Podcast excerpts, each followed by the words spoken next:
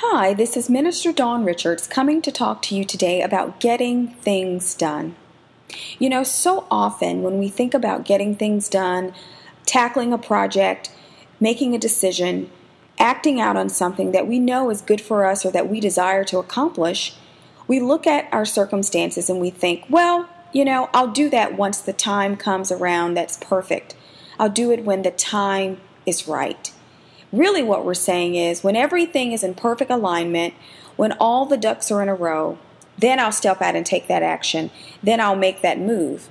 But the scripture has some contrary counsel for us. In fact, it tells us that if we do wait for all conditions to be favorable, favorable for every circumstance to be perfect, that we'll actually never get anything done.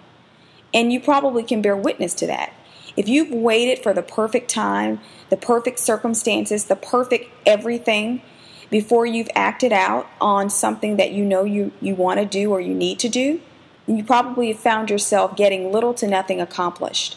I want to share the scripture with you out of Ecclesiastes chapter 11, verse 4, and I'm going to share from the New Living Translation first. It says, Farmers who wait for the perfect weather never plant. If they watch every cloud, they never harvest. Can you hear the finality there? It's not going to happen. It's not that you'll never encounter a perfect situation, but they're few and far between. And so, if that's what you're waiting for, the scripture is telling you, hey, you're never going to get anything done. And what you're aiming for, it really will never happen.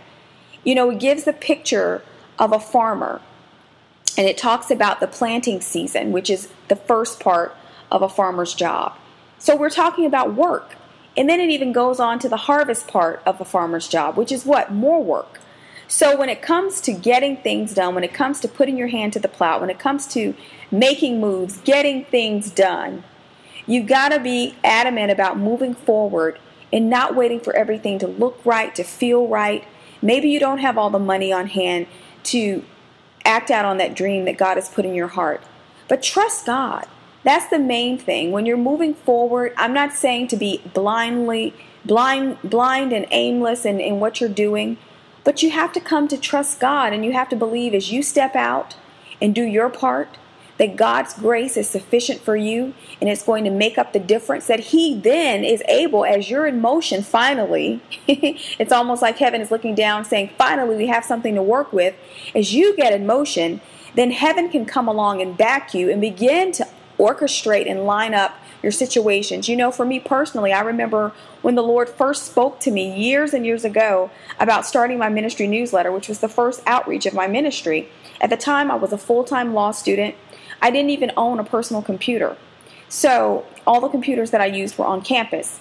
And I wasn't very, you know, uh, word processing savvy at the time or anything like that. But I did have the anointing of God in my life to write, to minister the word of God, and that's all he cared about. He didn't care about all these other things. And so he was expecting me to act on what he told me, not to wait for every condition to be perfect. And you know, the great thing about it is that when I finally stepped out in obedience to God and His commandment to me on that, He caused everything to line up. He gave me the anointing to do things I didn't know I could do before. He brought people into my life and into my path that were able to help me accomplish what He told me to do. But it was that first step. It was me obeying, me stepping out, me taking that step, being brave, being bold, being courageous, not looking at my circumstances, not discounting what God had spoken to me by what I could perceive and what I thought was right and when I was ready and when I felt like I was ready to do it and was able to do it, but simply trusting Him that if He gave me that word and He called me to do it, then He, as the greater one in me, in me is more than able to enable me to do what it is He's called me to do and to be a success. Glory to God. Another area that comes to mind when it when I think about the word and talks about people waiting for everything to be to be perfect before they act is spending time with God. Something very simple. You know, we, we think about, you know, our lives today and the world is so fast paced. You know, it's it's more dynamic than it's ever been in history.